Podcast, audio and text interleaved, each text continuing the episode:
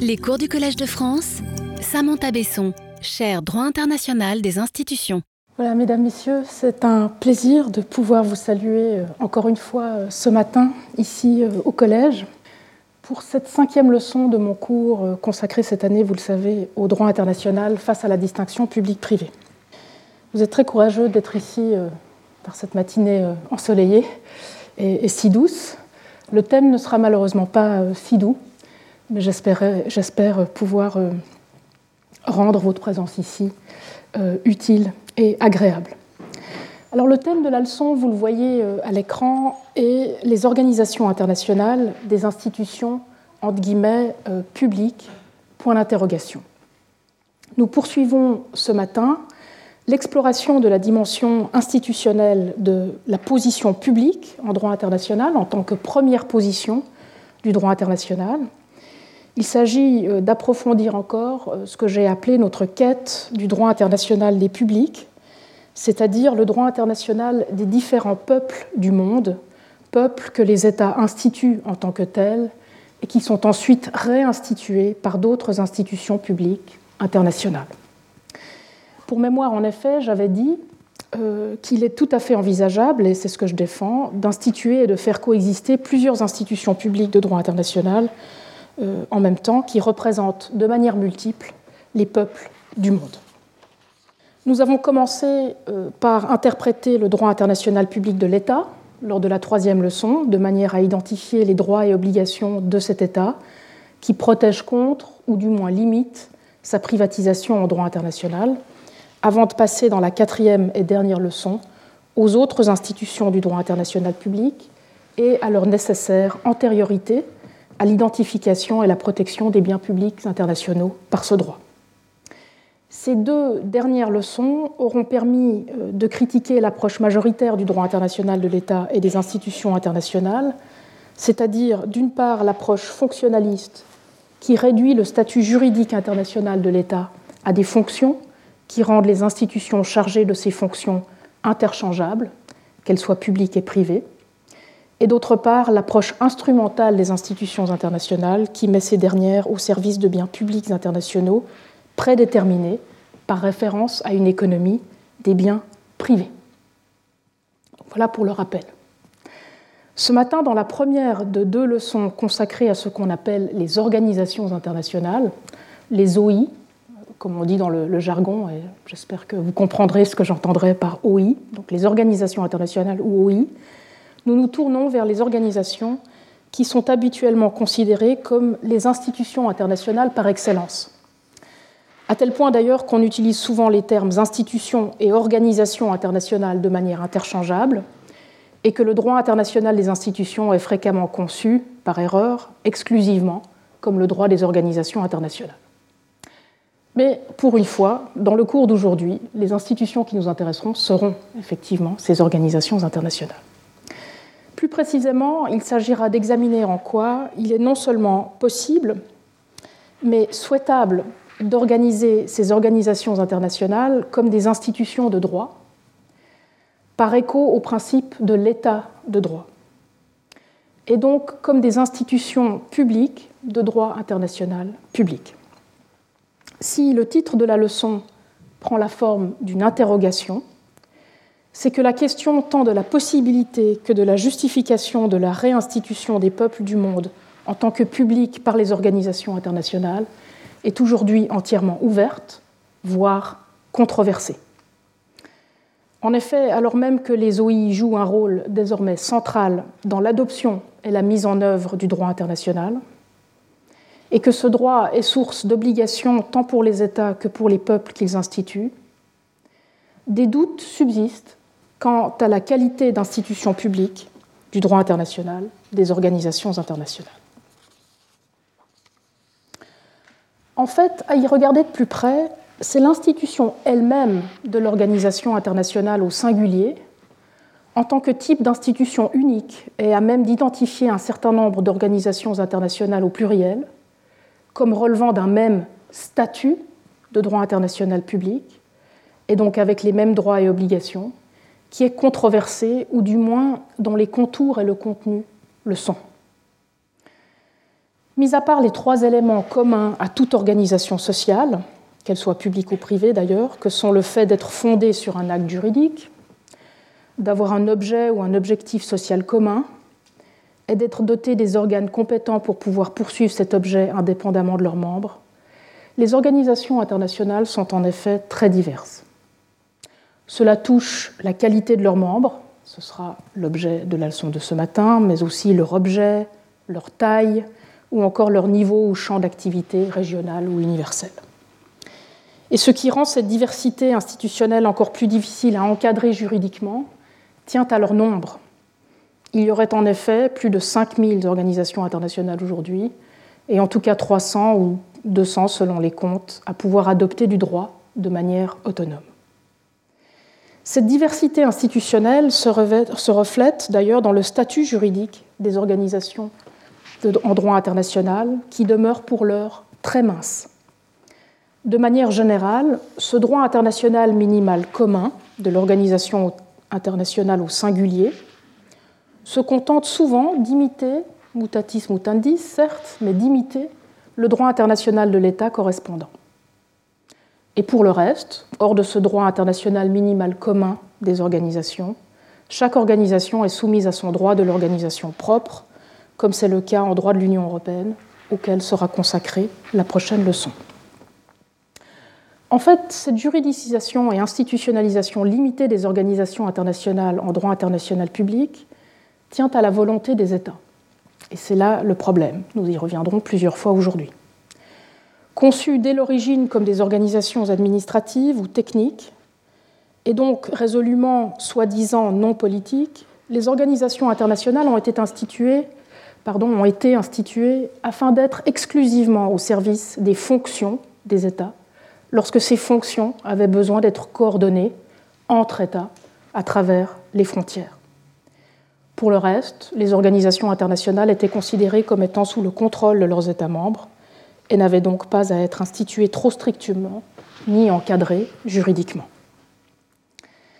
Dans ce contexte d'indétermination institutionnelle et juridique des organisations internationales, c'est curieusement, d'où l'objet du cours d'aujourd'hui, leur qualité « publique » entre guillemets, qui fait souvent office de bouée de sauvetage.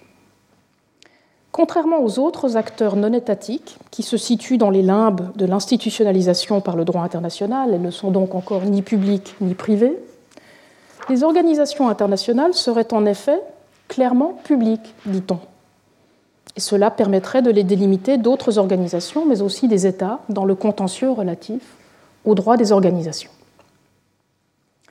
La plupart du temps, toutefois, et j'y reviendrai ce matin, cette qualification publique des organisations internationales est invoquée comme un fait, comme une qualité descriptive facile à vérifier, plutôt que comme la qualité instituto-normative qu'elle est en droit international de l'État, comme je l'ai expliqué il y a quelques semaines, et qui devrait donc être justifiée par référence à un ensemble de droits et d'obligations. Lorsqu'on y regarde encore de plus près, elle recouvre de nombreux éléments dont certains ne sont pas nécessairement compatibles. Ainsi, selon les contextes, cette soi-disant publicité des organisations internationales, et de manière alternative plutôt que cumulative, couvrirait la poursuite d'objectifs d'intérêt public, la protection de biens publics, la nature internationale de l'acte constitutif de l'organisation, ou encore le simple fait d'avoir des États pour membres. Et j'y reviendrai en détail dans cette leçon. Cette question de la détermination institutionnelle et de la qualification publique des organisations internationales n'est pas purement académique, contrairement à ce que certains de mes collègues semblent penser et disent à qui veut l'entendre. En effet, l'institution organisation internationale n'est pas une simple catégorie de pensée qu'on plaquerait simplement sur la réalité internationale pour y saisir dans ses filets l'une ou l'autre organisation, et donc soit plus, soit moins, selon les critères utilisés pour délimiter la catégorie. L'organisation internationale est une institution de droit, ou en tout cas devrait l'être, et à ce titre, il n'y a pas de distinction entre l'institution de l'OI et la pratique juridique y relative. La question n'est donc pas de choisir entre formalisme, celui des professeurs de droit, vraisemblablement, et pragmatisme, celui des praticiens, vraisemblablement. Sans statut juridique de l'organisation internationale, il ne peut y avoir d'obligation de l'organisation internationale, et donc de responsabilité de cette organisation. En fait, cette indétermination quant à la qualité institutionnelle et publique des organisations, et par conséquent quant à leur statut juridique en droit international, a de graves conséquences pratiques. C'est le cas, bien sûr, et vous le savez, lorsque les organisations contribuent à des violations du droit international des droits de l'homme, du droit international humanitaire ou de l'environnement, sans pourtant avoir les obligations y relatives en droit international, et donc sans encourir les responsabilités correspondantes en cas de violation, contrairement à ce qui vaudrait pour un État. Mais preuve en soi aussi le degré avancé d'hybridation publique-privée des organisations internationales et de leurs droits aujourd'hui, sans qu'aucun droit ou aucune obligation internationale des organisations ne puisse être invoquée pour en affirmer l'illégitimité ou au moins limiter cette hybridation, contrairement à ce qu'il vaudrait pour un État, comme nous l'avons vu il y a quelques semaines. Ce qui est en jeu ici, en d'autres termes, vous l'aurez compris, ce n'est rien de moins que l'applicabilité et ensuite le respect du principe de la rule of law, ou État de droit. En l'occurrence, je l'ai dit, du principe de l'institution de droit, avec un grand I, aux organisations internationales. Pour mémoire, le principe de l'état de droit requiert que le droit soit public. Il doit être le droit d'une institution qui institue un peuple en un public, et donc en une institution tierce et distincte des membres de ce peuple public qui adopte ce droit en son nom, mais de manière indépendante et sans être réductible à ses membres individuels. C'est donc tout le paradoxe du principe d'état de droit ou de rule of law lorsqu'il est transposé à un ordre juridique international non institué. Privé de dimension institutionnelle, le principe de l'état de droit ou de l'institution de droit peine en bref à s'appliquer aux organisations internationales.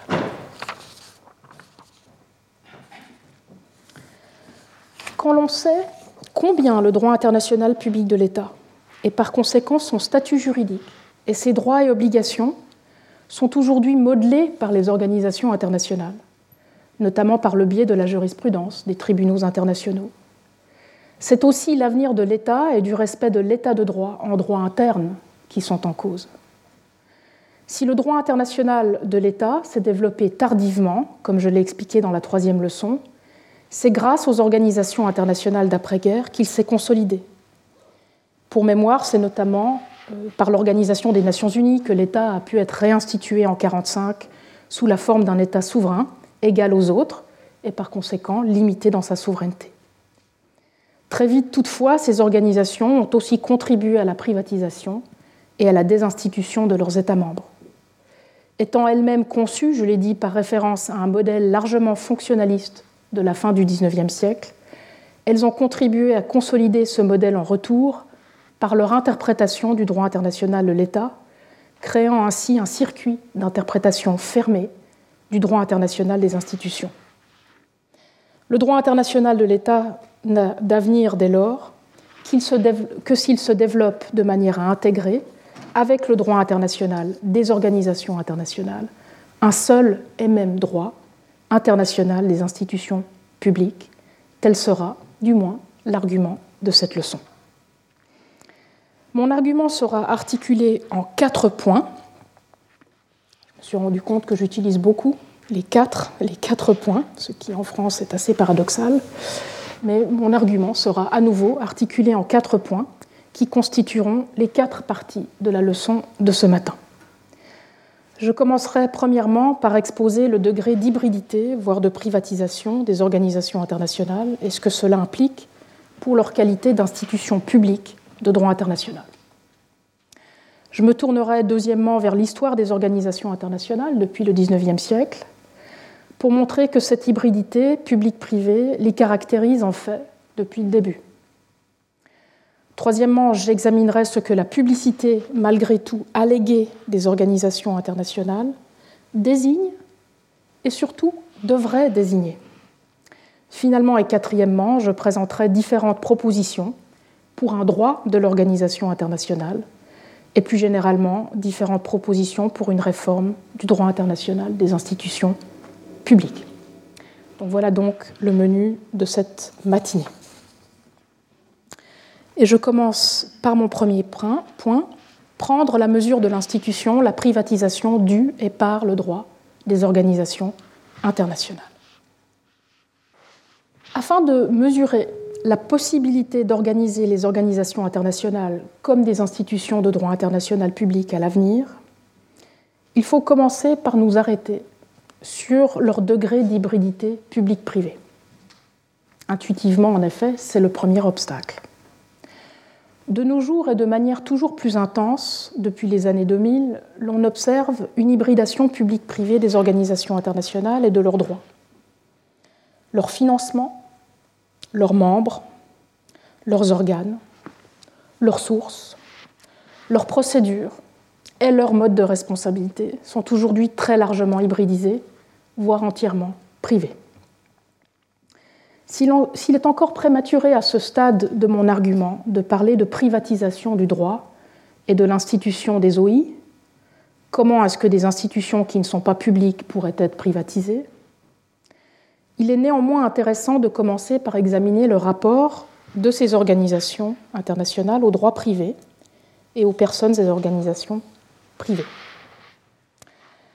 À ce jour, ces personnes et organisations privées qui sont associées aux organisations internationales recouvrent tant des entreprises et d'autres organisations privées à but lucratif, qu'on appelle aussi désormais le secteur privé, que des organisations non gouvernementales, les fameuses ONG, et d'autres organisations privées à but non lucratif, qu'on appelle parfois sociales, comme les syndicats. À défaut de meilleurs termes, même s'il n'est pas encore juridique, on peut parler de société civile internationale pour se référer à l'ensemble de ces organisations privées dont l'activité s'étend à des personnes et des territoires relevant de plusieurs États. À noter que je ne pourrai pas, pour des raisons de temps, entrer ici dans le détail du statut international de ces différentes personnes et organisations privées. Ce que je peux dire néanmoins, c'est qu'en l'absence d'un droit international privé au sens strict, comme je l'ai expliqué et critiqué dans ma deuxième leçon, ces personnes et organisations ne sont pas encore organisées en tant que telles par le droit international.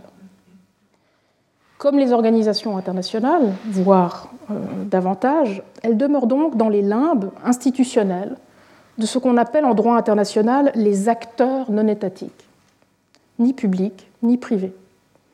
Elles se distinguent des organisations toutefois et sont en relation étroite avec elles, en ce que ces mêmes organisations internationales définissent certains de ces autres acteurs non étatiques comme des personnes ou organisations privées, voire leur constituent un début de statut juridique international en les définissant et en leur donnant des droits, voire des obligations.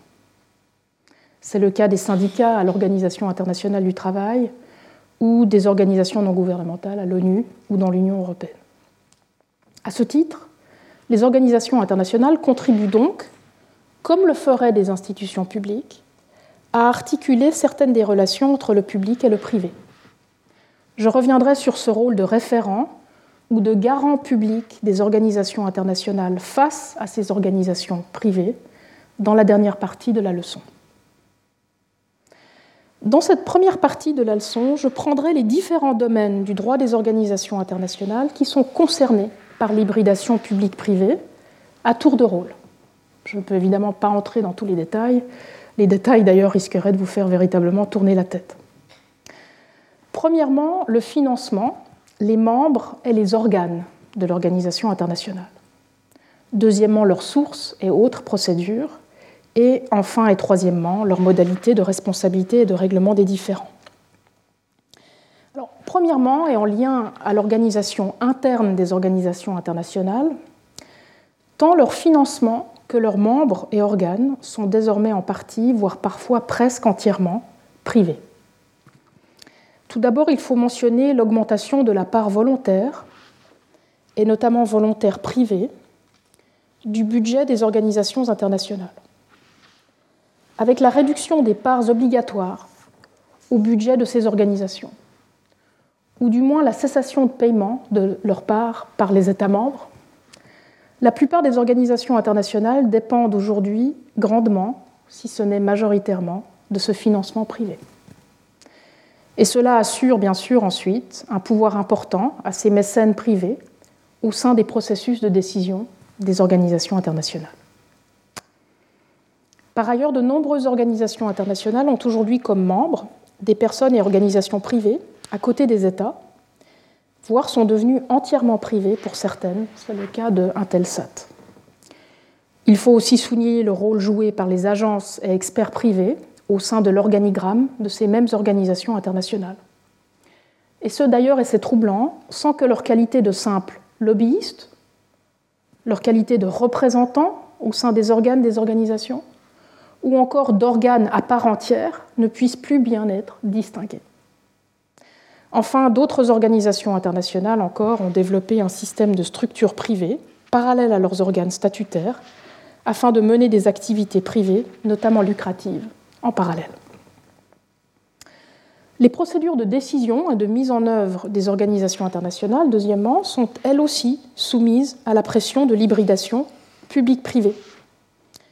Ici, il faut mentionner le recours croissant aux instruments de droit privé, au lieu des traités ou du droit dérivé, comme par exemple des règlements, internes à l'organisation internationale. Il peut s'agir de contractualisation, mais aussi de normalisation ou de standardisation. Et cela touche même l'acte constitutif des organisations internationales dans certains cas. C'est le cas lorsqu'une organisation se privatise entièrement, à l'instar, je l'ai dit, d'Intelsat, et que son traité fondateur est transformé en acte de droit privé.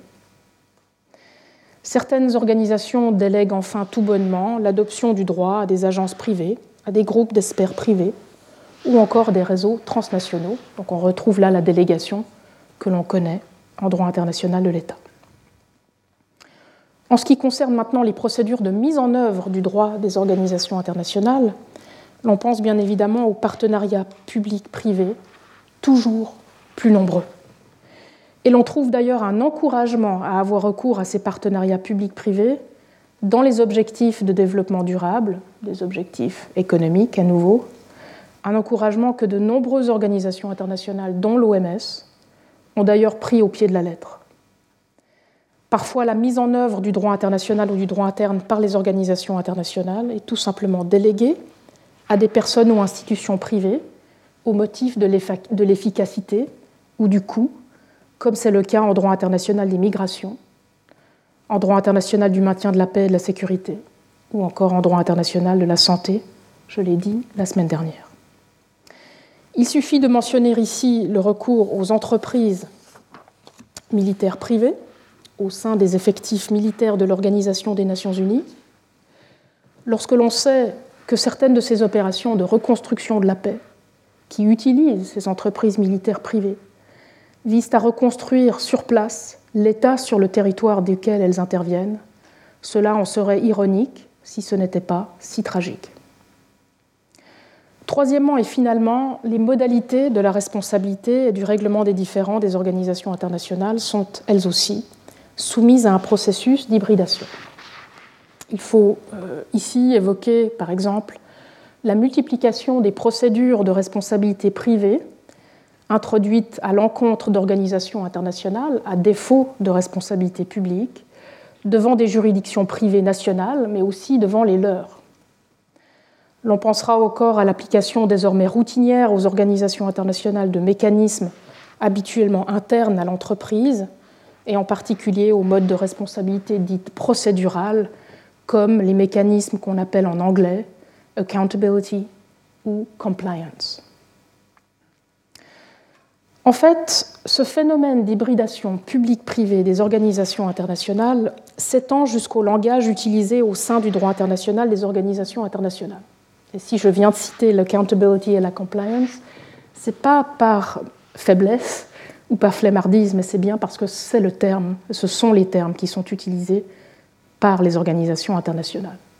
Ce langage qui nous vient du marché et non plus du droit, et qui nous vient directement dans la langue du marché, l'anglais.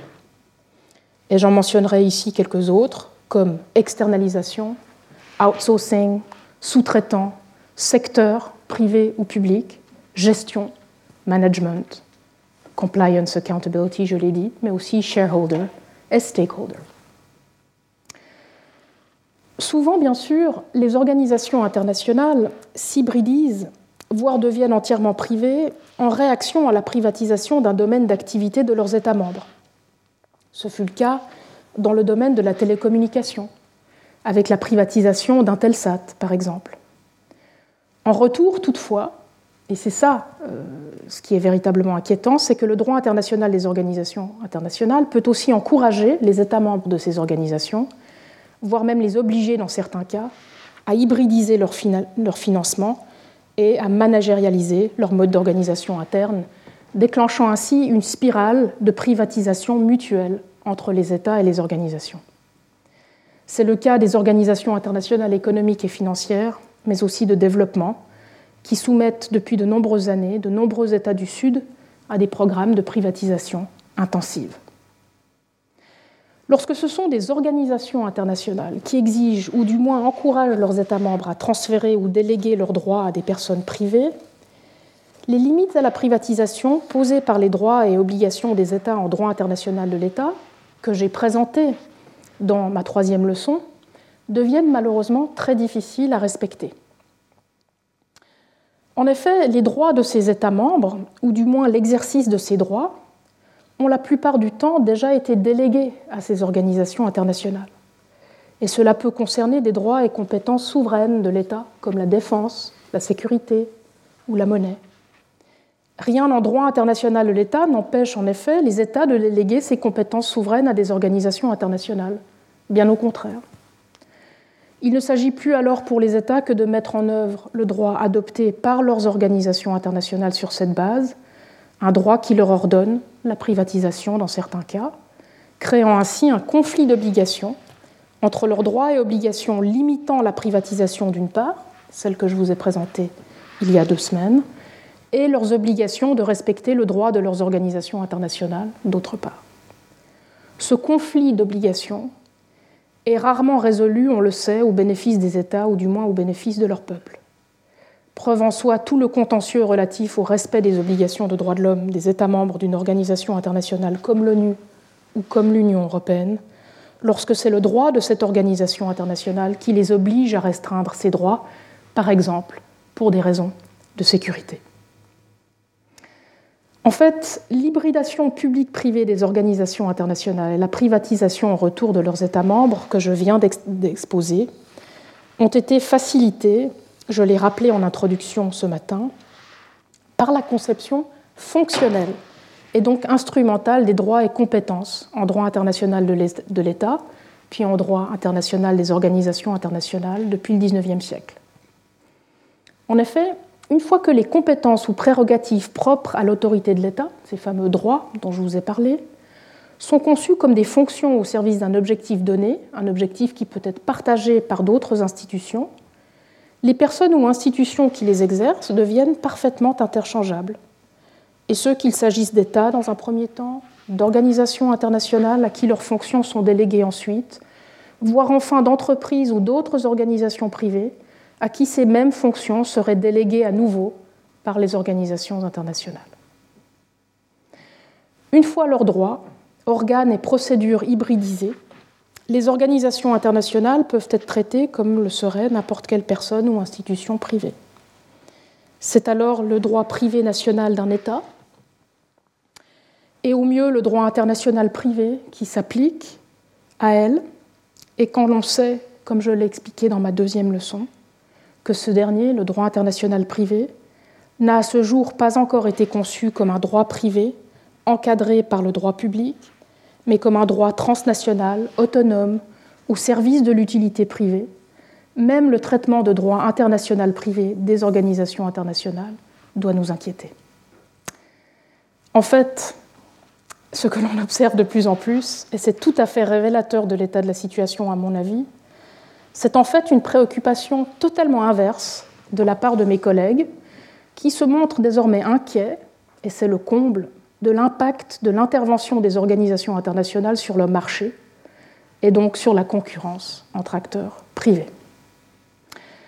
Ce qui distingue la question de l'hybridation publique-privée des organisations internationales de celle de l'hybridation puis de la privatisation de l'État, que j'avais discuté dans la troisième leçon, ce qui distingue donc l'hybridation publique-privée des organisations, tient à la différence entre le statut juridique de l'État en droit international de l'État et celui bien plus maigre des organisations internationales qui fait l'objet de cette leçon. La maigreur de ce statut juridique international des organisations, voire son inexistence, diraient certains, rend en effet très difficile l'invocation d'éventuels droits de l'organisation ou d'éventuelles obligations de l'organisation au droit international, qui sont très limités pour les premiers, soit quasiment inexistants pour les seconds, pour affirmer l'illégitimité de l'hybridation ou de la privatisation de l'organisation, ou du moins la limiter. Inversement, et à la différence de ce qui vaut pour les États, cette maigreur du statut juridique international des organisations internationales complique aussi la distinction entre une participation qu'on pourrait juger légitime de personnes ou d'organisations privées aux activités des organisations internationales et une participation illégitime. D'où d'ailleurs une discussion malaisée, voire impossible, en l'absence d'un droit international public de l'organisation internationale, au sujet de la distinction entre la simple participation et la capture par une organisation de la société civile. À noter que la poursuite d'un intérêt public et son invocation par l'organisation de la société civile dans ce contexte ne peut suffire à tirer cette ligne entre une participation légitime et une participation illégitime qui deviendrait capture sans un critère institutionnel. C'est en ce sens pourtant que certaines organisations internationales ont établi un cadre de collaboration avec les acteurs non étatiques, comme ça a été le cas de l'Organisation mondiale de la santé en 2016. Ce cadre de collaboration, qui est un cadre de droit souple, établi par l'OMS en 2016, inclut certains standards à respecter pour que ces collaborations avec la société civile, qui recouvrent aussi bien une participation aux procédures, un financement ou encore une assistance technique, ne mettent pas en péril le mandat de l'OMS et en l'occurrence la poursuite de l'intérêt de la santé publique mondiale. Mais y regarder de plus près, ce cadre de collaboration avec les acteurs non étatiques de l'OMS est non seulement un cadre de droit souple, mais un cadre qui utilise la poursuite de l'intérêt public, cet intérêt public qui est partagé en l'occurrence par la société civile et par l'OMS, pour distinguer, curieusement et de manière à mon avis impossible, entre la poursuite, entre la participation légitime et la participation illégitime de la société civile. J'y reviendrai dans la troisième partie de la leçon, car ce type de droit souple interne nous renvoie directement à la question de la publicité des organisations internationales et de leur statut de droit dur en droit international public général. Arrivé au terme de cette première partie, il me faut donc soulever à nouveau la question que j'ai posée en ouverture de cette première partie. L'hybridation publique-privée grandissante des organisations internationales que je viens de vous exposer peut-elle être assimilée à une privatisation des organisations internationales ? Pour que ce soit le cas, je l'ai dit, il faudrait pouvoir les considérer comme des institutions publiques du droit international, alors que cette question est ouverte et fait l'objet de la leçon. Mais surtout, il faudrait pouvoir dire avec certitude qu'il en a été autrement par le passé. Mais les organisations internationales n'ont-elles jamais été autre chose que des hybrides institutionnels ? Pour le savoir, il nous faut revenir brièvement sur l'histoire des organisations internationales depuis le XIXe siècle, et ce sera l'objet de la deuxième partie de la leçon. Vous avez ici, vous verrez sur le support, quand vous y accéderez après la leçon, un extrait de ce cadre de collaboration avec les acteurs non étatiques de l'OMS. Deuxième partie donc, mettre la question en perspective, les organisations internationales dans l'histoire du droit international public. L'histoire des organisations internationales nous fait remonter au XIXe siècle et plus précisément à la deuxième moitié du XIXe siècle, C'est donc une histoire tout à fait récente si on la ramène à l'échelle de l'histoire du droit international public en général. En bref, les précurseurs des premières organisations internationales ont été les grandes conférences de la deuxième moitié du XIXe siècle. Quasi permanentes, ces conférences donnaient un cadre administratif à la négociation de traités internationaux entre États. Petit à petit, s'est ajouté un volet de règlement des différends à ces conférences, puis notamment d'arbitrage. Mais il faudra attendre l'établissement des commissions fluviales, chargées de l'administration commune des fleuves entre plusieurs États, puis surtout les unions administratives ou internationales de la fin du XIXe siècle, comme l'union télégraphique ou l'union postale, pour que les premières organisations internationales, au sens où nous les entendons vaguement aujourd'hui, ont fait leur apparition. Fondée sur un acte constitutif et dotée d'organes investis des pouvoirs nécessaires, ces organisations ou ces unions de la deuxième moitié du XIXe siècle étaient en effet chargées de poursuivre un objet social en elles-mêmes et indépendamment de leurs États membres. Et l'on reconnaît donc là les trois éléments communs de toute organisation sociale. C'est surtout la crise économique du début du XXe, puis la reconstruction de la paix à l'issue des deux guerres mondiales du XXe siècle, qui ont précipité la création de nombreuses nouvelles organisations internationales, tant régionales qu'universelles. Ce fut bien sûr le cas de l'Organisation internationale du travail, de la Société des Nations, puis de l'Organisation des Nations unies, mais il y en a eu de nombreux autres depuis, comme je l'ai dit en introduction. Et la guerre en Ukraine sera d'ailleurs certainement, pourtant qu'elle se termine, et il faut l'espérer, l'occasion d'une reconstruction de nos organisations de paix et de sécurité en Europe et dans le monde. Ce qui a alors précipité la mise en place de nombreuses organisations après 1945 est en fait le fruit d'une multitude de facteurs. Le développement de la technologie et de l'industrialisation en est un, bien sûr, comme d'ailleurs ensuite la globalisation du marché et plus généralement de l'économie, et la création d'un ordre international économique, ancien puis nouveau. Dans l'imaginaire institutionnaliste, qui est encore assez présent aujourd'hui, à chaque nouveau problème dépassant les frontières nationales devait correspondre une nouvelle institution internationale, sous la forme d'une nouvelle organisation internationale. Cela n'est d'ailleurs pas sans rappeler l'approche instrumentale des institutions conçu comme étant au service de la production des biens publics internationaux, biens publics prédéterminés, qui appelleraient à chaque fois, pour leur production, la création d'une organisation. Il faut bien sûr ajouter d'autres facteurs pour expliquer ce qu'on appelle, malheureusement, la prolifération des organisations internationales dès 1945, et notamment, bien sûr, aussi un imaginaire cosmopolitique, ou du moins humaniste, abordant les organisations internationales comme la première étape de l'institutionnalisation d'une communauté internationale, ou du moins d'une communauté mondiale d'États. C'est à ce titre, je vous l'ai dit à plusieurs reprises, que l'Organisation des Nations Unies a permis de réinstituer les États en tant qu'États égaux dans leur souveraineté. Et ici, je vous remontre à nouveau la proclamation de foi du préambule de la Charte des Nations Unies. Le principe d'égalité des peuples et des États, qu'ils soient petits ou grands, faibles ou forts, a d'ailleurs animé les organisations internationales durant toute la période de la décolonisation, avant, malheureusement, de s'éteindre dès les années 80, puisque depuis les années 80, curieusement, tout le monde au sein des organisations ignore l'égalité des États membres. J'y reviendrai plus tard dans la leçon. Alors, de manière fort intéressante, ce que cette brève histoire des organisations nous révèle, outre le fait que les organisations sont assez récentes, c'est que ces organisations internationales ont en fait d'emblée été organisées comme des hybrides public-privé. C'est d'ailleurs ce qui explique que le même thème « organisation internationale » ait d'abord été utilisé pour désigner tant des organisations intergouvernementales que non gouvernementales. Et ce flou a duré jusqu'au premier traité de paix qui ont suivi la Première Guerre mondiale, puisque ce n'est qu'à partir de ce moment-là que le terme « organisation internationale » a été réservé aux organisations intergouvernementales.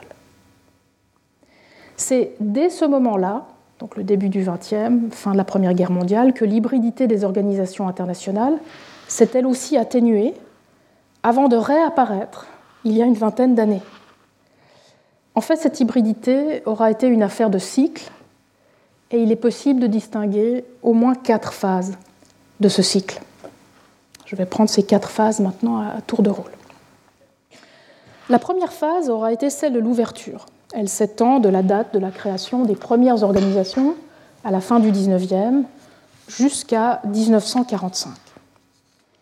La période se caractérise par une ouverture des organisations internationales aux organisations privées, que ce soit en tant que représentants au sein des délégations généralement mixtes des États, qui venaient avec des personnes et organisations privées, ou même au sein des organes des organisations internationales elles-mêmes. Ces personnes ou organisations privées émanent à l'époque tant des milieux techniques et scientifiques que des milieux économiques ou encore philanthropiques, puis sociaux, sans aucune distinction. La justification de leur participation aux délégations puis aux procédures de décision des organisations internationales était fonctionnelle. Les organisations de la société civile, les États et les organes des organisations internationales visaient tous la réalisation des mêmes objectifs sociaux, y compris la production des mêmes biens publics internationaux, que ce soit la paix, la sécurité ou la prospérité. La deuxième phase aura été celle de la sélection. Elle s'étend de 1945 environ jusqu'aux années 70 et le début de la guerre froide.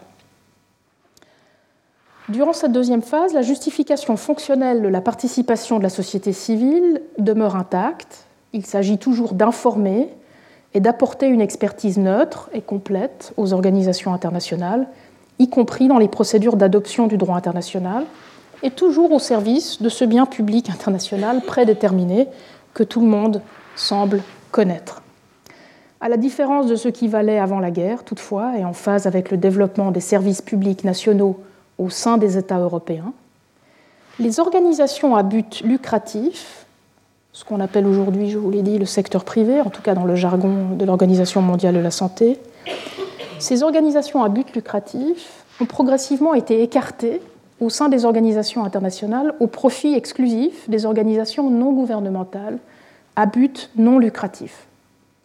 C'est ce que confirme l'article 71 de la Charte des Nations Unies, adoptée en 1945 et qui fait référence à la possibilité d'associer ces organisations non gouvernementales et le système d'accréditation de ces ONG qui est mis en place par l'ECOSOC, l'un des organes des Nations Unies.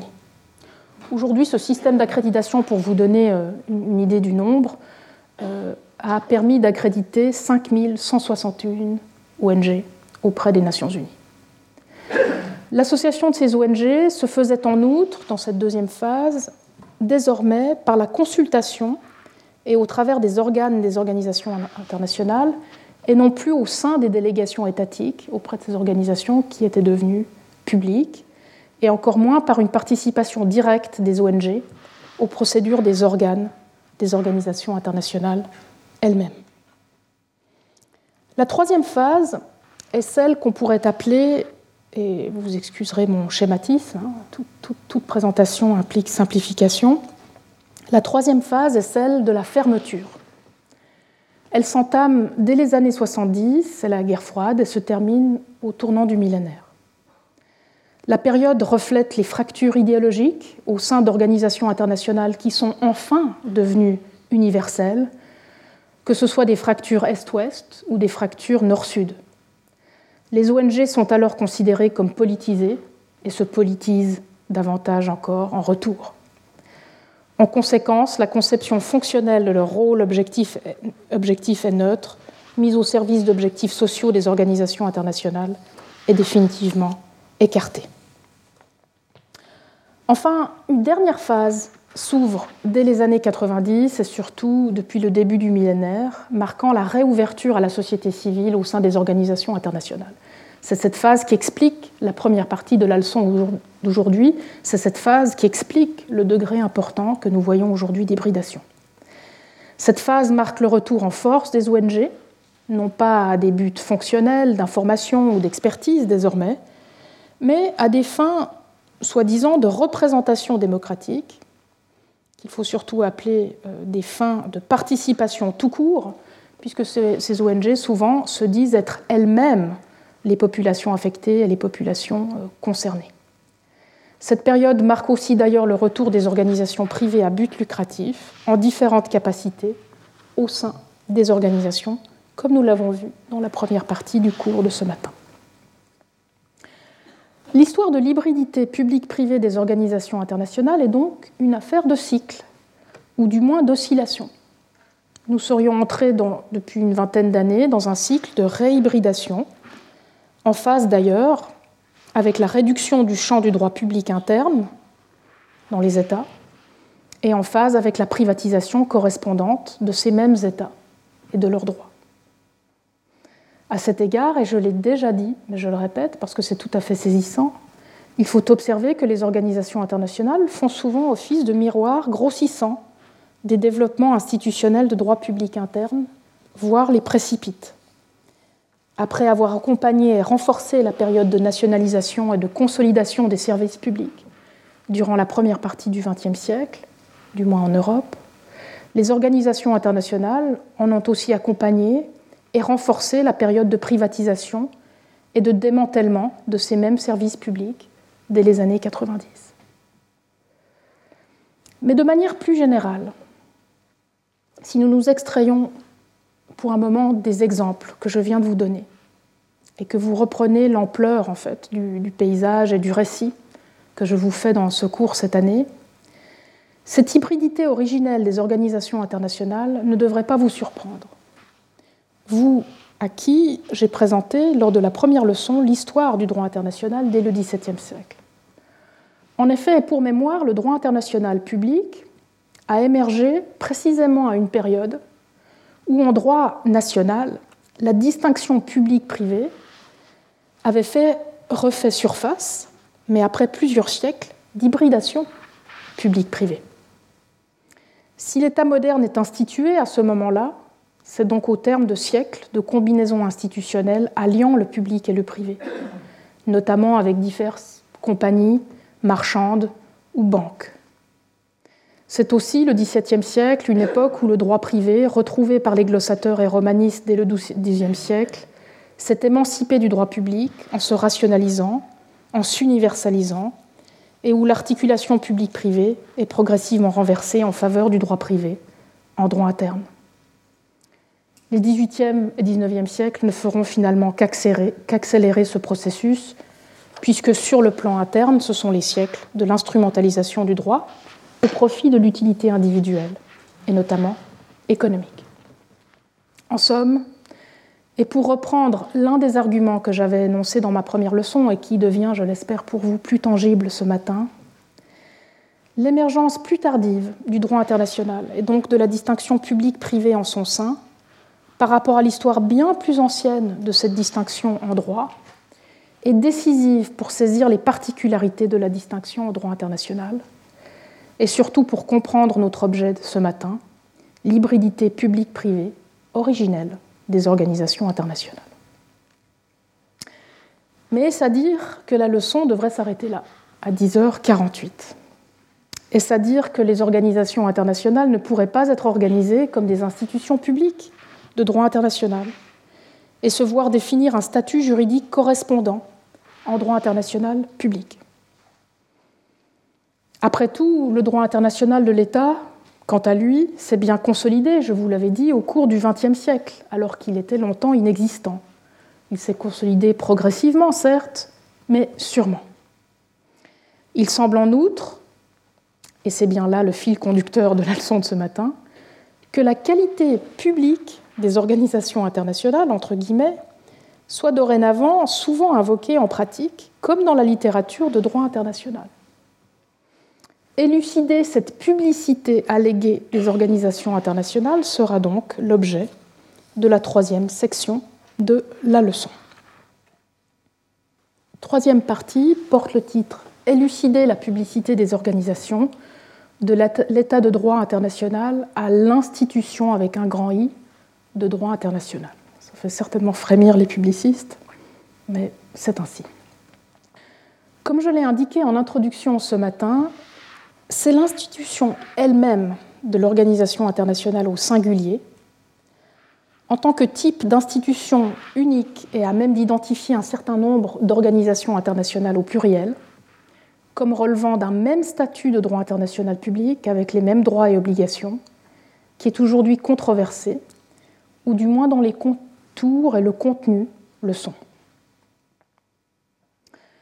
Je l'ai dit, mis à part les trois éléments communs à toute organisation sociale, publique ou privée, que sont le fait 1. D'être fondée sur un acte juridique, 2. D'avoir un objet ou un objectif social commun, et 3. D'être dotée des organes compétents pour pouvoir poursuivre cet objectif commun indépendamment de leurs membres.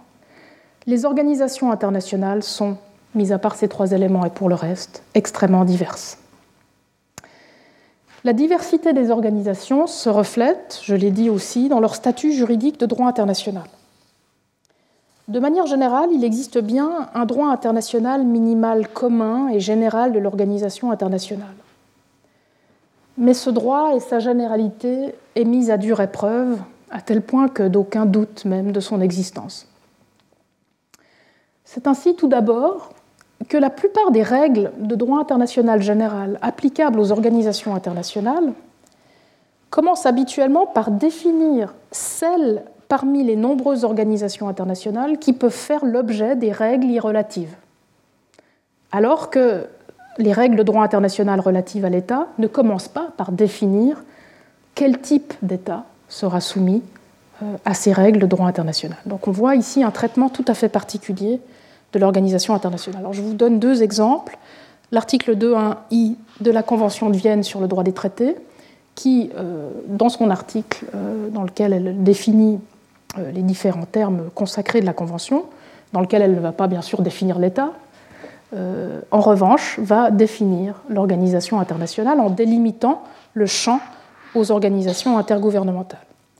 Et puis vous allez trouver quelque chose de similaire ici à l'article 2a, des articles sur la responsabilité de l'État des organisations internationales pour faits internationalement illicites. C'est une erreur de titre, donc on est bien dans les articles sur la responsabilité de l'organisation internationale. Vous avez à l'article 2a aussi une délimitation de la notion d'organisation internationale qui ouvrira la porte ou non à l'application de ces articles. Donc ça, c'est la première chose qu'on peut observer qui n'est pas véritablement de bon augure. Ces règles commencent par définir à quelles organisations elles s'appliquent. Par ailleurs, le droit international général de l'organisation internationale se contente souvent d'imiter le droit international de l'État correspondant. C'est le cas, par exemple, en matière de droit international des immunités, des traités, des relations diplomatiques, de la responsabilité, dont les contre-mesures, ou encore du règlement des différends, qui tous s'appliquent aux organisations internationales, mais principalement par analogie avec les États et avec quelques spécifications mineures. Troisième remarque sur ce droit international général minimal des organisations internationales, ce droit, lorsqu'il existe, même par analogie avec les États, vise surtout à étendre les droits des États aux organisations internationales. Les droits en matière d'immunité, les droits en matière de traité, les droits en matière de relations diplomatiques. Il n'existe en revanche, à l'heure actuelle, que très peu d'obligations internationales des OI. Les circonstances institutionnelles, et notamment la relation au peuple instituable, ne sont tout simplement pas suffisamment analogues à celles des États pour pouvoir fonder dans ce paradigme analogique, les mêmes obligations. Et elles sont suffisamment non déterminées pour pouvoir fonder, elles sont insuffisamment déterminées, pour pouvoir fonder des obligations d'un autre type. En tout cas, personne n'essaye véritablement, j'y reviendrai plus tard. Pour le reste, chaque organisation est donc soumise à son droit de l'organisation propre, de manière ad hoc, et il y aurait donc, selon l'expression célèbre de mon collègue Klabers, autant de droits internationaux au pluriel des organisations internationales qu'il y a d'organisations internationales au pluriel en droit international. Mais me direz-vous, il n'y a rien là que de très différent du droit public de l'État, qui est international pour ce qui est minimal et commun, et national pour le reste. À la différence de ce qui vaut pour les États, et comme je l'ai dit, le droit international de l'organisation internationale au singulier est extrêmement limité, d'une part, et la validité et l'autorité juridique du droit interne de ces organisations, même en leur sein et à l'égard de leurs propres États membres, sont très limitées, d'autre part. Bien sûr, me direz-vous à nouveau, ce statut juridique international minimal est gage d'une grande flexibilité pour les États, et ils leur profitent. Cette institutionnalisation limitée des organisations internationales en droit international public correspond d'ailleurs à la volonté de ces États. Et le dernier exemple en date de ce droit très flexible d'organisation ou d'incorporation, qui est celui des États en droit international public, est la création d'une nouvelle organisation, fin 2021, qui s'appelle la COSIS. Vous en avez peut-être entendu parler dans la presse.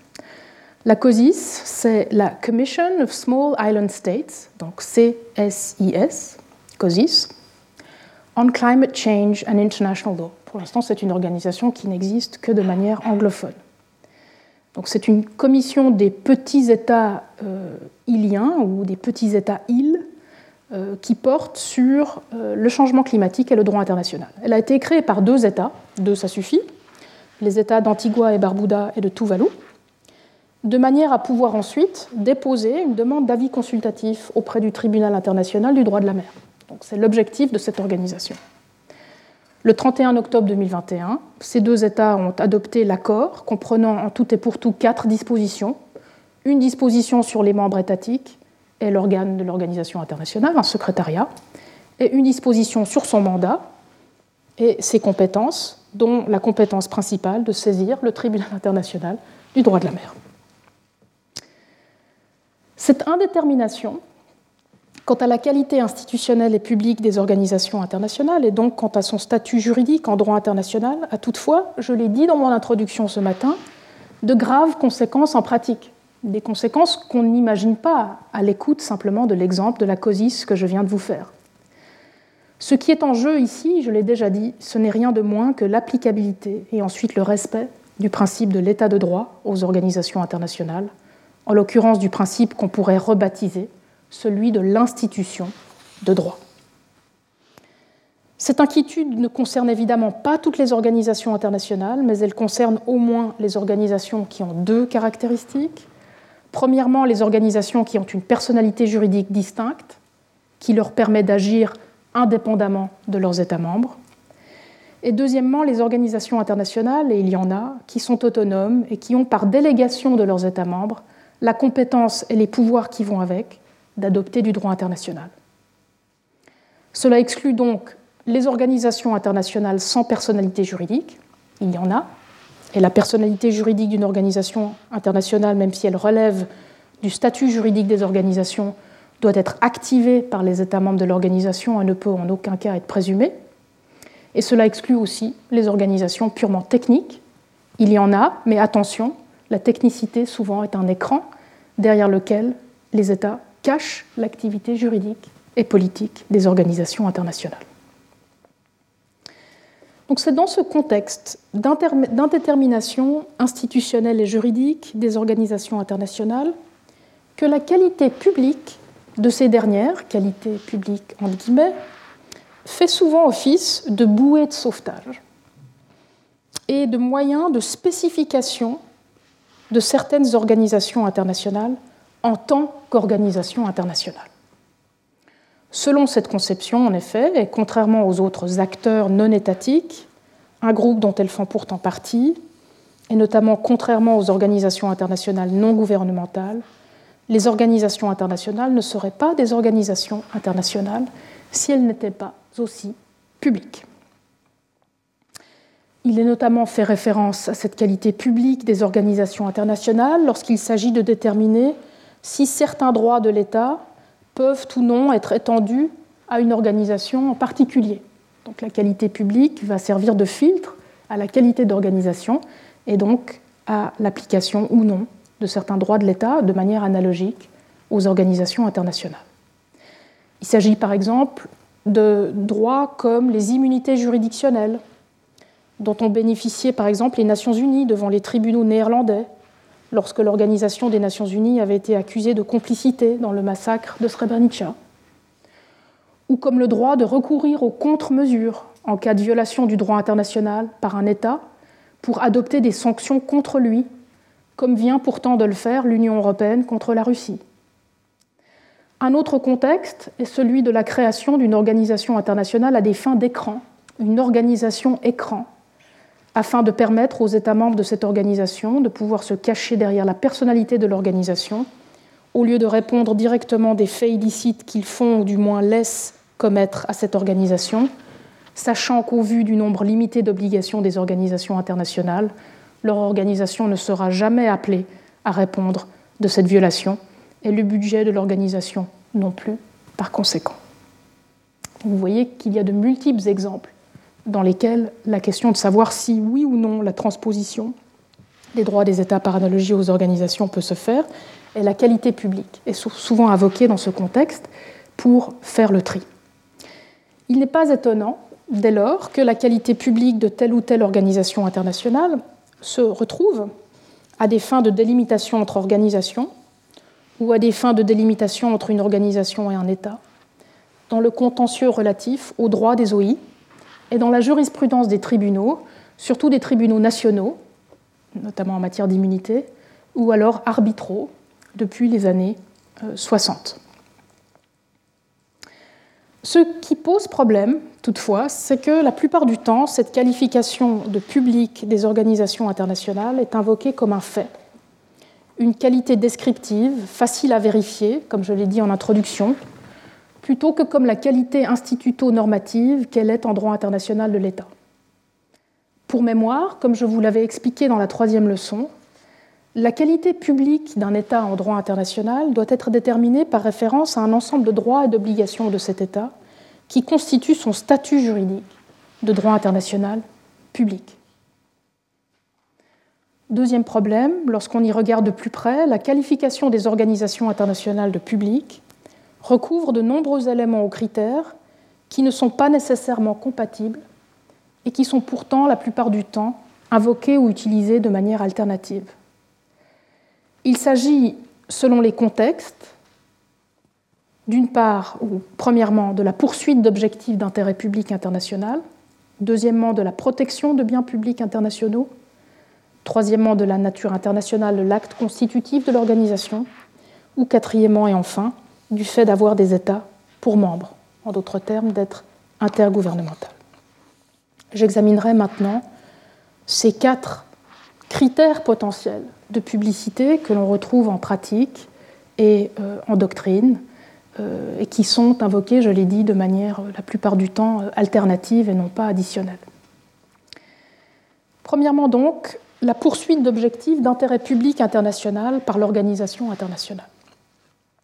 Selon les tenants de ce critère fonctionnel de la publicité, toute organisation internationale, même fondée sur un acte de droit privé, est composée de membres privés, comme des entreprises ou des ONG, devrait pouvoir être considérée comme publique et par extension comme une organisation internationale si elle poursuit un objectif d'intérêt public.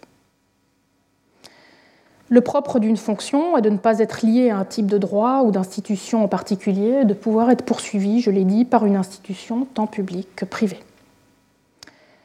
Il suffit, pour juger de la qualité de ce critère de la publicité, de penser à la célèbre enseigne mondiale de fast-food, enfin de restauration rapide, ou à une célèbre entreprise de réseau social, dont la responsabilité sociale est l'un des objectifs sociaux, et qui viennent de s'illustrer dans le cadre de la guerre en Ukraine par la poursuite d'un objectif d'intérêt public international, celui du maintien de la paix mondiale.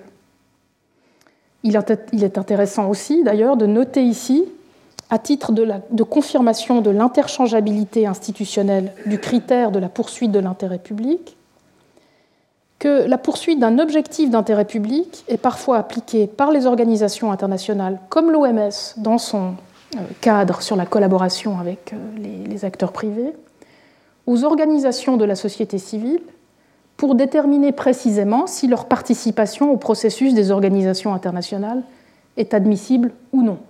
Donc on voit bien que ce critère est un vrai critère fonctionnel qui est applicable de manière interchangeable tant aux institutions publiques que privées. Comme je l'ai expliqué dans ma troisième leçon, la qualité publique d'une institution est tout sauf une question fonctionnelle, c'est une question de droit. Plus précisément, je l'ai dit, une question instituto-normative. Cela vaut pour les États, bien sûr, je l'ai expliqué longuement, mais aussi, par extension, pour les organisations internationales dont la publicité devrait résider dans les droits et obligations qui sont les leurs et forment leur statut de droit international.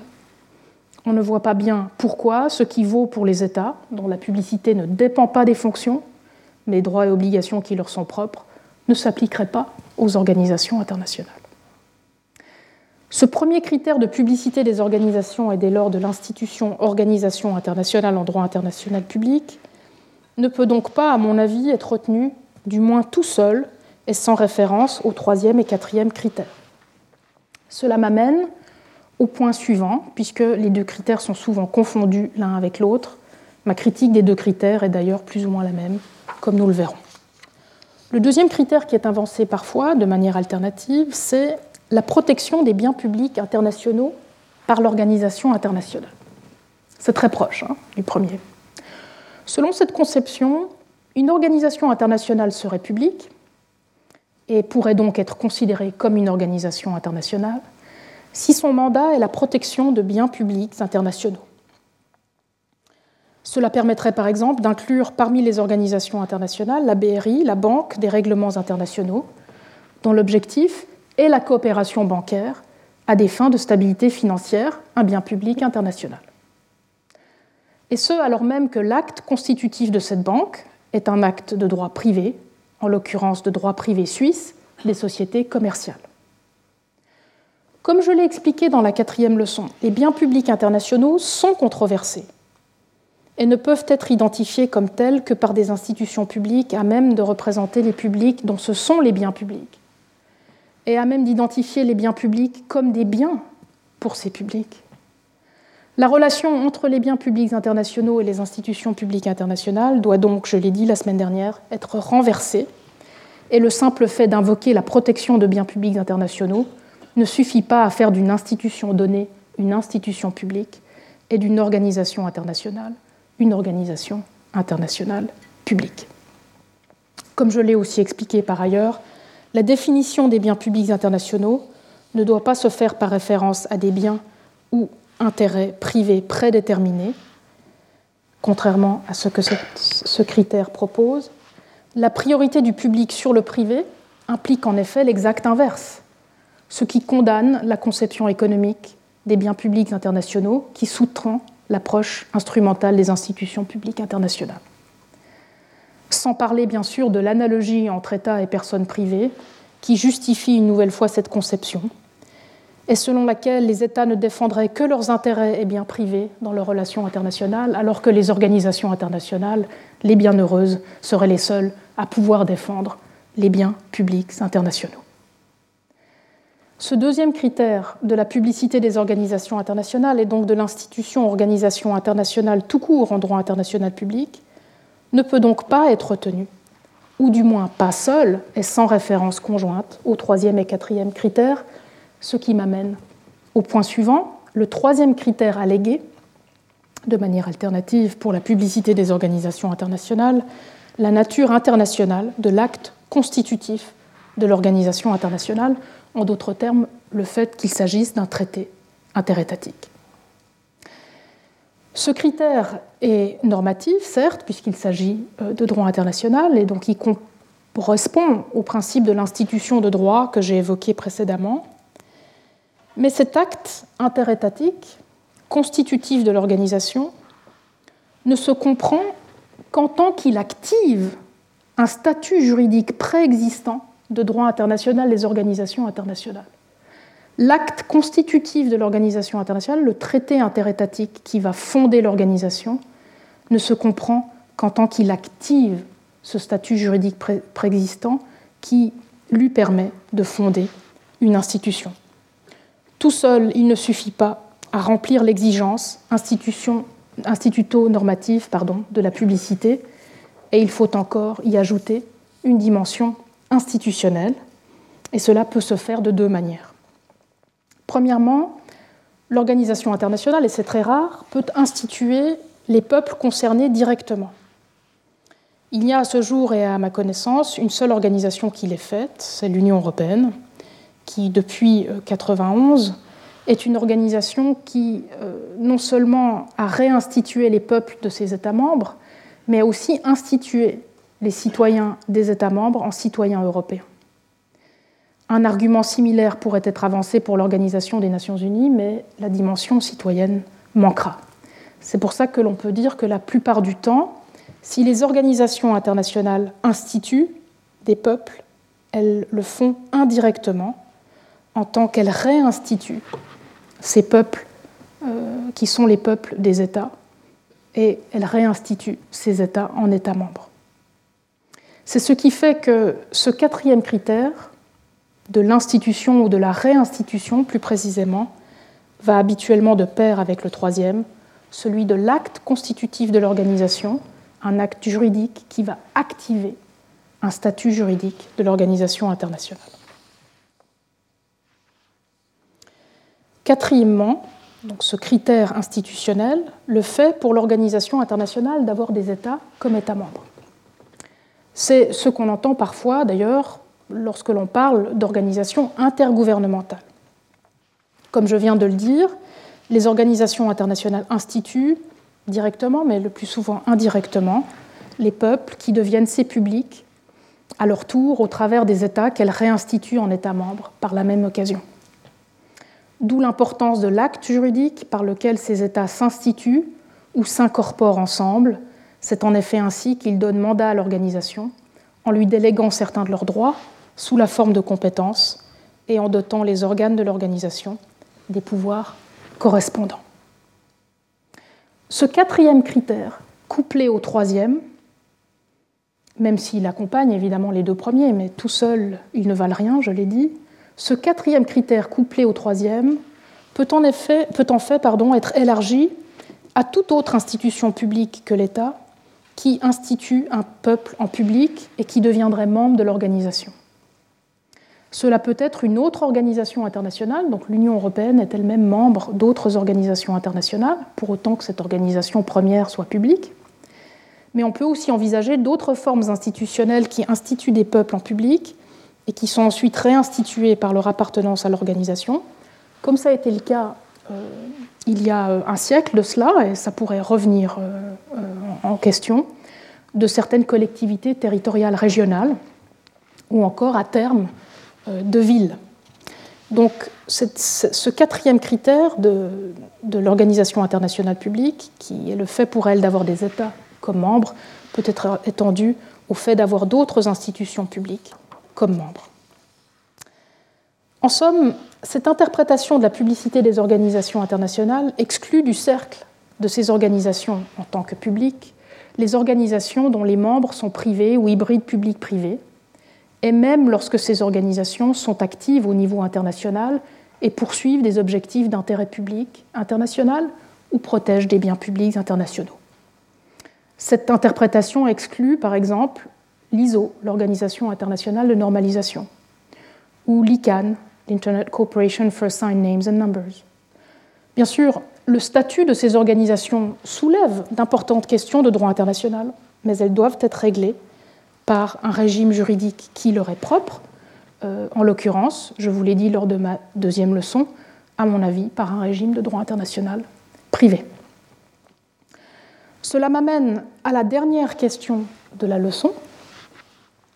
Comment identifier et renforcer un droit international public de l'organisation internationale au singulier et son statut juridique propre, ce statut juridique qui est activé par l'acte constitutif des institutions publiques qui deviennent membres de l'organisation, et ce, de manière à enrayer la spirale de la désinstitution des États par l'hybridation des organisations internationales et la menace qu'elle fait peser sur le principe de l'institution de droit en droit international.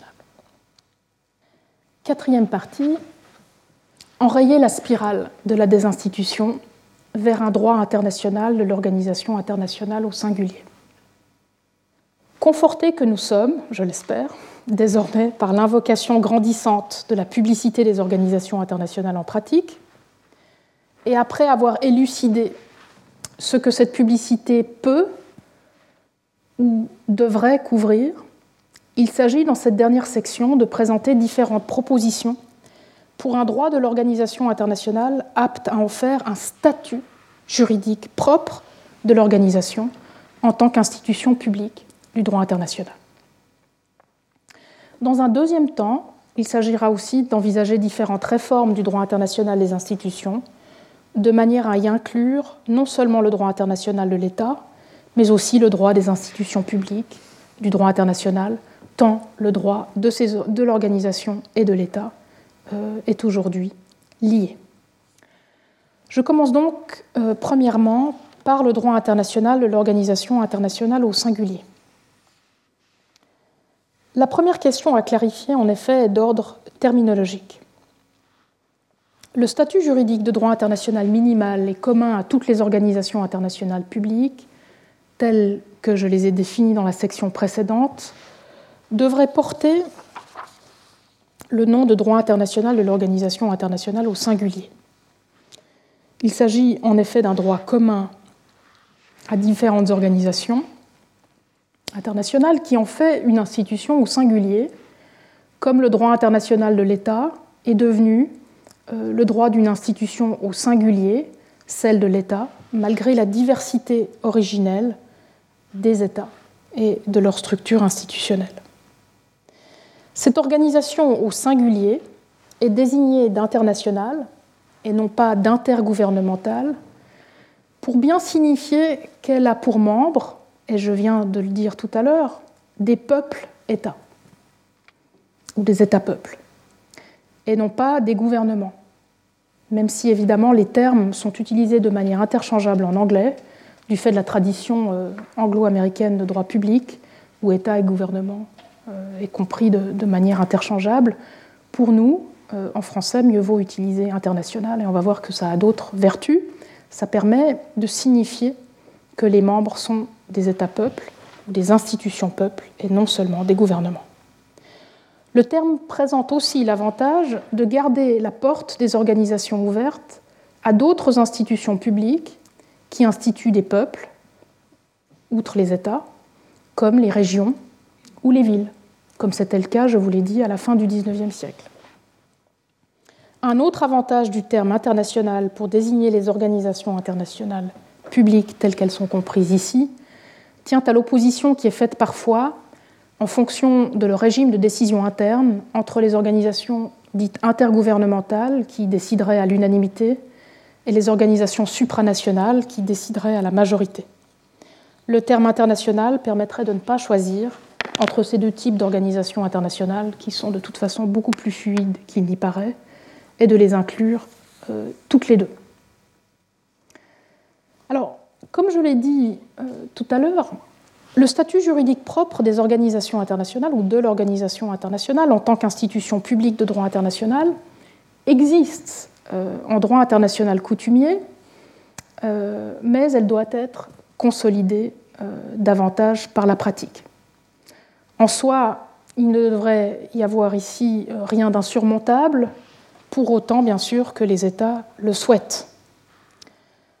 Après tout, le droit international de l'État, c'est lui consolidé, progressivement mais sûrement au fil des siècles et tout particulièrement au XXe siècle. Donc un droit international de l'organisation internationale pourrait lui aussi se consolider par la pratique des États. En cela, et à y bien regarder, l'usage qui est désormais fait du terme public pour qualifier les organisations internationales ne paraît à première vue pas si différent de celui de l'adjectif public qui, au XVIIIe siècle, au moment où le droit des gens est devenu le droit international, a été affublé ou ajouté à ce droit international, qui s'est vu tout à coup qualifié de public par référence à l'État dont c'était le droit, mais sans pour autant fournir un statut de droit international public de l'État. Le droit international public du XVIIIe siècle ne faisait en effet que renvoyer, je vous l'ai dit, au droit public interne de l'État pour son statut juridique. Mais à la différence du renvoi au droit public interne de l'État qui avait cours à l'époque, le droit international public ne peut pas renvoyer au droit international de l'État pour en tirer le statut juridique des organisations internationales.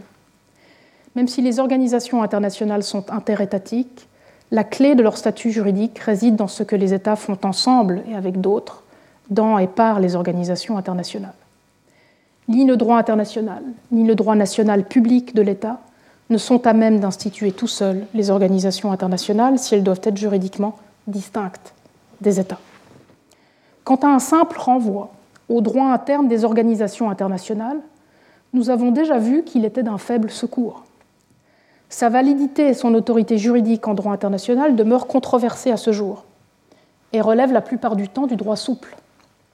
L'acte constitutif des organisations internationales fait exception, c'est un traité interétatique d'ailleurs, et c'est pour cela qu'il fait exception, il est interprété par les organisations internationales et peut, lui, devenir source de droit public comparé des organisations internationales et fournir peut-être un jour une première base pour le droit international de l'organisation. Mais si l'on fait référence à l'acte constitutif de la COSIS, dont je vous ai parlé tout à l'heure, cette petite organisation fondée, incorporée par 4 articles, on voit que ce droit est souvent beaucoup trop maigre pour fonder un statut juridique public complet de l'organisation. Alors que faire ? Eh bien, il faut travailler avec l'embryon, ce début de droit international minimal commun et général de l'organisation internationale que nous avons, je vous l'ai dit, en droit international des immunités, des traités, des relations diplomatiques, de la responsabilité ou encore du règlement des différends, qui tous s'appliquent aux organisations, mais par analogie.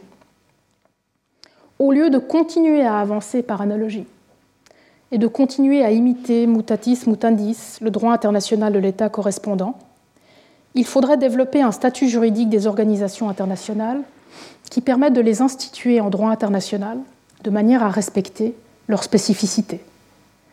Elles ne sont ni entièrement distinctes des États qui en sont membres, ni d'ailleurs des autres institutions publiques qui en sont membres, elles les constituent, ni entièrement analogues. Il y a bien au contraire, au sein de l'organisation internationale, une continuité institutionnelle, aussi complexe soit-elle, entre les 2, voire les 3 niveaux d'institution des mêmes peuples par les États membres et l'organisation internationale dont ils sont membres. C'est donc bien cette continuité institutionnelle dont il faudrait parvenir à rendre compte dans le droit de l'organisation internationale. Les rares modèles fédéraux qui permettent d'encadrer le partage de la même souveraineté populaire entre différentes institutions publiques pourraient être utiles ici. Mais la complexité des questions est bien sûr redoutable, et la voie de la séparation institutionnelle, voire de l'analogie, est tentante. Il suffit de se pencher sur les travaux de la Commission du droit international lorsqu'elle a préparé les articles sur la responsabilité internationale des organisations internationales de 2011, que je vous ai présenté tout à l'heure, pour s'en rendre compte. Les articles ont en effet rapidement succombé aux analogies entre États et organisations internationales, murant les organisations internationales derrière une responsabilité distincte d'un type quasi-étatique, et ne laissant que peu de place à la responsabilité plurale, État, organisation internationale, ou alors uniquement par attribution de comportement de l'une à l'autre, ou par attribution de responsabilité de l'une à l'autre, comme on le ferait avec des sujets et des institutions distinctes. Sans parler, bien entendu, des dangers des analogies État-organisation internationale pour le droit international de l'État lui-même, parce que l'analogie, elle vous revient toujours comme un boomerang. L'exemple qui vient à l'esprit ici est celui des immunités des organisations internationales. Ces immunités des organisations internationales, par analogie avec celles des États, ne peuvent pas avoir pour fondement la même souveraineté que celle des États. Et donc, par simplicité, on a appliqué les immunités des États aux organisations internationales, mais en prétendant qu'elles étaient fonctionnelles. Et c'est précisément parce qu'il s'agit des mêmes immunités, motivées soi-disant par la fonctionnalité, que certains tribunaux nationaux sont aujourd'hui tentés de parler d'immunité iure gestionis en parlant d'organisation internationale. Quand on sait que le droit international des immunités de l'État a déjà recours aux critères fonctionnels de la nature de l'acte, plutôt qu'aux critères instituto-normatifs de l'institution qui agit, et qu'il rencontre donc déjà des difficultés à limiter l'extension de ces immunités à des organisations privées chargées de prérogatives publiques comme les entreprises, eh bien l'analogie fonctionnelle État-organisation internationale en matière d'immunité, même si on la comprend, et même si elle est facile, si elle se poursuit, ne fera que renforcer le problème et la confusion public-privé. Par ailleurs, et précisément parce qu'il est prisonnier des analogies non justifiées avec le droit international de l'État, le droit international public de l'organisation internationale consacre pour l'heure surtout des droits aux organisations internationales. Il n'existe que très peu d'obligations internationales des organisations internationales, et par conséquent, je l'ai dit tout à l'heure, très peu de responsabilités de ces organisations pour violation d'obligations qu'elles n'ont pas. Il conviendrait là aussi de rompre avec cette pratique. Le problème ne tient pas aux sources de ces obligations, puisque les organisations pourraient tout à fait être liées par des traités de droits de l'homme, des traités de droits de l'environnement, ou par la coutume. La difficulté réside bien plutôt dans la spécificité institutionnelle des organisations internationales par rapport aux États. Une spécificité qui bloque l'analogie. Précisément, il faut passer par-dessus l'analogie et construire un régime d'obligation des organisations internationales qui prenne en compte leur spécificité, qui prennent en compte, par exemple, leur caractère composite, dû à la continuité institutionnelle organisation-État, leurs compétences spéciales et limitées par le mandat des États membres, et troisièmement, leurs maigres ressources financières et matérielles mises à disposition par ces mêmes États membres. Dans ces circonstances, rien ne sert de chercher à leur appliquer des obligations internationales des États telles quelles. Il faudrait, au contraire, identifier les circonstances institutionnelles propres aux organisations, et notamment la relation au peuple qu'elles réinstituent et à leurs institutions premières, les États, pour pouvoir fonder les obligations spécifiques aux organisations, les obligations qu'elles peuvent avoir, selon l'adage « ought implies can ». Et cette question, évidemment, se pose avec une acuité et une violence très particulières en droit international des droits de l'homme. Et je ne parle pas ici de droit souple, ou d'autorégulation par l'organisation internationale. Je parle de l'absence d'obligations relatives aux droits de l'homme des organisations internationales. Cette absence pose problème, mais en entraînant des réactions outragées et souvent trop précipitées, elle ne doit pas donner naissance, à mon avis, à une application telle qu'elle, par analogie, des obligations des États aux organisations internationales.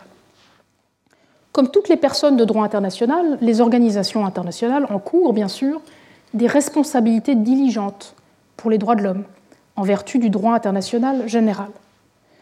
Mais ces responsabilités, si elles les engagent à ne pas causer de violations aux droits de l'homme, ne correspondent pas à des droits de l'homme, des titulaires de ces droits, et ne sont donc pas dirigées envers leurs titulaires, comme le seraient les obligations des États. La raison tient à la centralité des droits de l'homme dans la réinstitution de l'État égal dans sa souveraineté du milieu du XXe siècle, et en droit international de l'État. C'est l'institution, l'État, dont la juridiction de droit international est telle qu'elle est non seulement capable, mais obligée d'assurer le respect des droits de l'homme de tous de manière égale. Cela ne veut pas dire pour autant que des obligations propres aux organisations internationales ne puissent pas être identifiées en droit international des droits de l'homme et articulées à celles des États membres. Preuve en soi les obligations droits de l'homme de l'Union européenne.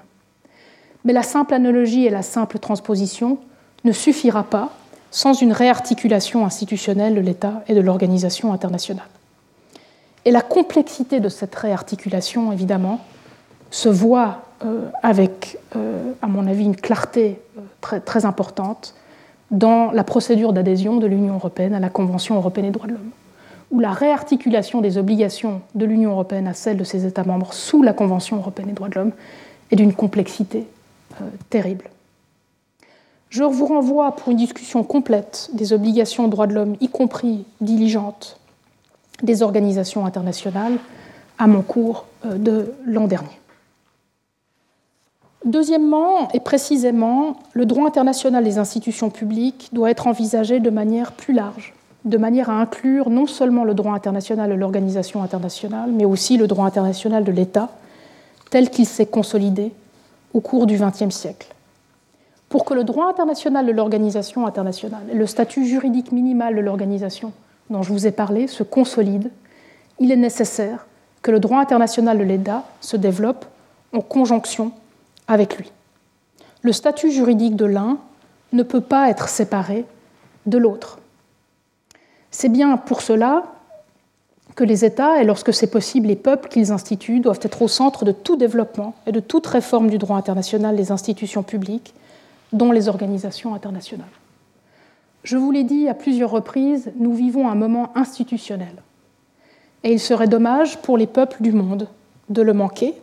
Il faut que nous le rappelions à nos États. Et cela implique de commencer par garantir le respect de l'égalité des États-peuples au sein des organisations internationales. Cette garantie fondatrice de la réinstitution des États par les organisations internationales en 1945 est aujourd'hui oubliée, voire violée par ces mêmes organisations. Si les États doivent garder le contrôle sur les organisations auxquelles ils ont donné un mandat, l'égalité de ce contrôle semble pourtant essentielle. Il faut donc renforcer le régime de droit international de la délégation de compétences et de son contrôle. Dans la sixième leçon, donc dans la prochaine leçon et avant-dernière leçon, nous nous pencherons sur une organisation internationale en particulier, ce qui nous permettra d'aller davantage en profondeur dans ce que peut être le statut juridique de droit international d'une organisation internationale, et nous le ferons à l'exemple de l'Union européenne. L'Union européenne, c'est une organisation, vous le savez, d'intégration économique, dans laquelle la distinction et la relation publique-privée a été un enjeu dès le début. Il s'agira pour moi d'examiner les origines de l'hybridation publique-privée dans un ordre juridique et institutionnel qui a été intentionnellement maintenu distinct à la fois de celui d'un État et de l'ordre institutionnel international qui pourrait le limiter. Un ordre juridique, en bref, qui met le droit et l'institution au service du marché. Diverses conséquences de cette hybridation programmée, à mon avis, seront traitées, dont notamment les implications pour le principe de l'état de droit. Donc nous allons retrouver la fameuse institution de droit dont je vous ai parlé aujourd'hui. Je vous souhaite, malgré la gravité du thème, une belle journée printanière, oublieuse de tout souci, et me réjouis de vous retrouver la semaine prochaine. Merci. Retrouvez tous les contenus du Collège de France sur www.college-2-france.fr.